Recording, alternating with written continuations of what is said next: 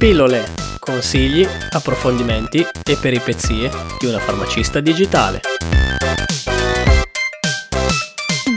Ciao a tutti e benvenuti in questa nuova puntata di Pillole. Data la quarantena e l'impossibilità di viaggiare e muoversi, abbiamo deciso di parlare di sindromi, ovvero delle sindromi psicologiche causate dai viaggi. Ciao a tutti e ciao Manuel. Oggi vorrei parlare con voi di un argomento un po' diverso dal solito. Tocca principalmente la sfera psicologica, ma è sempre un argomento a mio avviso interessante. Mi porto dietro questo discorso sin dalle assurde lezioni di farmacologia. Allora Alice, in primis spiegaci che cos'è una sindrome. Sì, certo, partiamo dall'inizio, sfogliamo il nostro dizionario medico e con il termine sindrome parliamo di un insieme di sintomi che descrivono una situazione o uno stato patologico, senza costituire di per sé una malattia. La sindrome può essere la manifestazione di una o più malattie. Dal punto di vista etimologico, la parola sindrome deriva dal greco e ha un significato di concorso di sintomi. Abbiamo deciso di parlare di sindromi perché tu, Alice, mi hai fatto scoprire che posto che vai, sindrome che trovi. Vi inizio a parlare delle mie reminiscenze dell'università raccontandovi di una sindrome che tocca una città italiana nello specifico, la sindrome di Stendhal, chiamata anche sindrome di Firenze. Ma davvero? Sì, Stendhal, per chi non lo conoscesse o non ha mai studiato letteratura francese, è uno scrittore che ha vissuto a cavallo tra 1700 e 1800. In quel periodo chi faceva lo scrittore di professione si ritrovava a viaggiare moltissimo tra i diversi salottini letterari europei. Questa sindrome venne chiamata sindrome di Stendhal proprio come l'omonimo scrittore, perché si narra che in uno dei suoi viaggi in cui si recò per la prima volta a Firenze, lo scrittore francese ebbe varie manifestazioni di turbamento psichico, tra cui pianto e svenimenti attribuiti proprio all'emozione generata dalla visione del centro storico di Firenze, dove si concentrano un numero esagerato di capolavori. A quanto pare Stendhal, visitando e passeggiando per le viuzze del centro storico, ebbe uno svenimento davanti alla Basilica di Santa Croce. Da questo evento venne denominato sindrome di Stendhal ed è una sindrome caratterizzata da diversi sintomi, tra cui tachicardia, capogiri,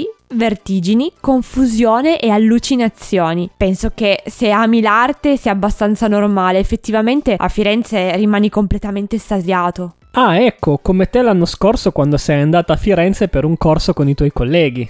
Effettivamente l'emozione era tanta. Ma non ci posso credere. Invece sì, addirittura su PubMed si ha la descrizione di un caso clinico che coinvolge un artista di 72 anni che ha iniziato a soffrire di insonnia e mania di persecuzione dopo un viaggio fatto proprio a Firenze. L'uomo raccontò che otto anni prima si trovava a Firenze sul Ponte Vecchio e a un certo punto ha iniziato ad avere un vero e proprio attacco di panico, durato anche diversi minuti. Dopodiché l'ansia si è trasformata in mania di persecuzione. L'uomo spaventato ha fatto intervenire le compagnie aeree internazionali, fece eseguire un rastrellamento della sua camera d'albergo e dopo solo tre settimane i sintomi si risolsero. Ma non è finita. Quattro anni dopo, a seguito di un viaggio nel sud della Francia, iniziò a rivivere più o meno le stesse sensazioni, ansia e manie persecutorie, a tal punto da dover far intervenire nuovamente le compagnie aeree. Ma veramente? Eh sì, dato che abbiamo parlato di Francia, cambiamo destinazione e rechiamoci nella romantica Paris. Esiste una sindrome di Parigi, perché proprio Parigi?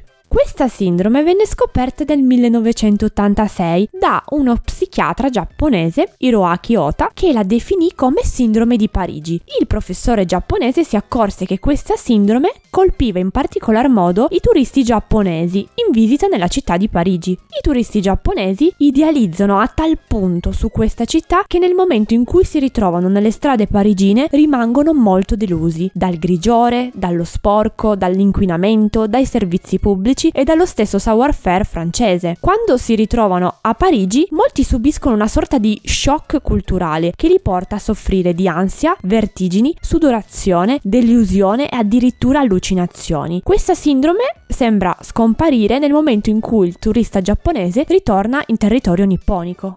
Ho già paura, tu non ci sei mai stata e mi dici sempre che non vedi l'ora di visitare Parigi. Non è che ti devo riportare indietro in preda alla pazzia? È assolutamente probabile. Allora continuiamo con il nostro tour operator e da Parigi dove andiamo? Da Parigi facciamo un balzo a Stoccolma. La sindrome di Stoccolma è un particolare stato psicologico che può coinvolgere le vittime di un sequestro o di un abuso ripetuto. Quest'ultimi, in maniera paradossale, cominciano a nutrire sentimenti positivi verso il proprio aguzzino o rapinatore. Alcune vittime sostengono il sequestratore e addirittura a volte arrivano ad innamorarsi. Questa espressione venne usata da Conrad Hassel, agente speciale dell'FBI, in seguito ad un episodio avvenuto in Svezia nell'agosto del 1973. Quattro impiegati di una banca di Stoccolma sono stati tenuti in ostaggio da due rapinatori per sei giorni. Una volta rilasciati, espressero proprio sentimenti di solidarietà verso i sequestratori, arrivando a testimoniare a loro favore con manifestazioni di ostilità verso la polizia. La sindrome di Stoccolma è caratterizzata da effetti a breve e lungo termine come ansia, disturbi fisici e psicofisici e sintomi depressivi. Ma questo che mi dici mi ricorda troppo un film.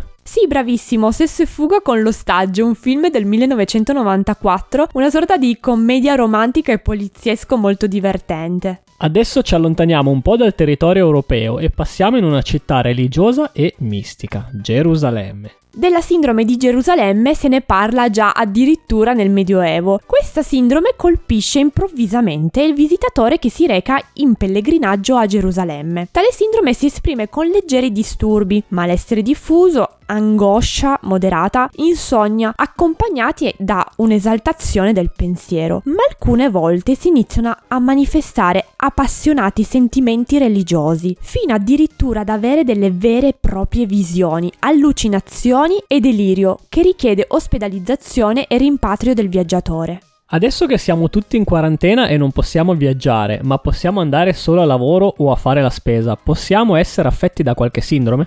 Purtroppo sì, al momento non abbiamo dati disponibili per parlare di sindrome psicologica causata da coronavirus SARS-CoV-2, ma si è evidenziato in questo momento un alto livello di stress, insonnia, paura e insicurezza. Basandosi sulla pregressa epidemia di SARS è stato riportato un picco di incidenza di molti disturbi psichiatrici come depressione, ansia, attacchi di panico, agitazione psicomotoria e persino suicidi. Ecco perché in un momento simile il Ministero della Salute ha raccolto sulla sua pagina i numeri di supporto psicologico. Poi anche l'eccesso e l'accesso ad informazioni talvolta fake news e il boom mediatico attraverso mass media e social media ha avuto un impatto deleterio sulla popolazione, infatti si è parlato di vera e propria psicosi di massa. Non tralasciamo nemmeno da parte però il personale sanitario, tutta quella paura di infettarsi e diffondere il virus ai propri familiari, amici e colleghi. Esiste una sindrome che attacca, si fa per dire, il personale sanitario?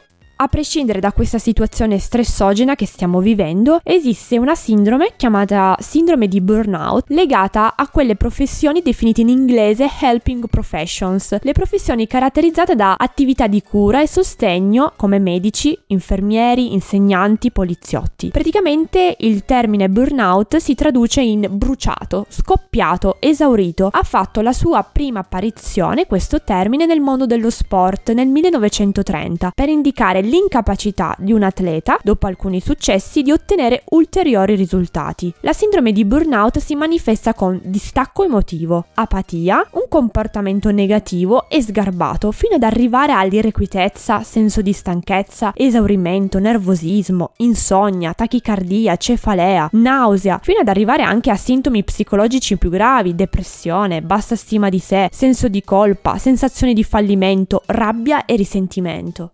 Quest'ultima sindrome non mi piace proprio per niente. Allora, appena finisce questa quarantena ti porto a Parigi e in tutte le tue città d'arte che più ti piacciono. Ah, non vedo l'ora, ci conto. Però aspetta, non è che poi ci viene la sindrome di Wanderlust? Oddio, e questa da dove arriva? Dalla Germania, beh, il termine Wanderlust è tedesco. Questa sindrome colpisce tutti quelli che sentono l'impulso irrefrenabile di viaggiare il più possibile, la cosiddetta sindrome dei vagabondi. Si vuole sempre scoprire una nuova meta e vedere angoli del mondo inesplorati. Finita la quarantena, tutti gli italiani ne saranno affetti. Per oggi il nostro viaggio finisce qui. Noi come sempre vi ricordiamo di visitare il sito web www.alicepharmacist.it, la pagina Instagram Sorry I am a Pharmacist e se non l'avete ancora fatto vi invitiamo ad iscrivervi a questo podcast. Per farlo trovate tutte le informazioni sul sito web www.pillolepodcast.it. Di nuovo un saluto a tutti e alla prossima puntata. Ciao.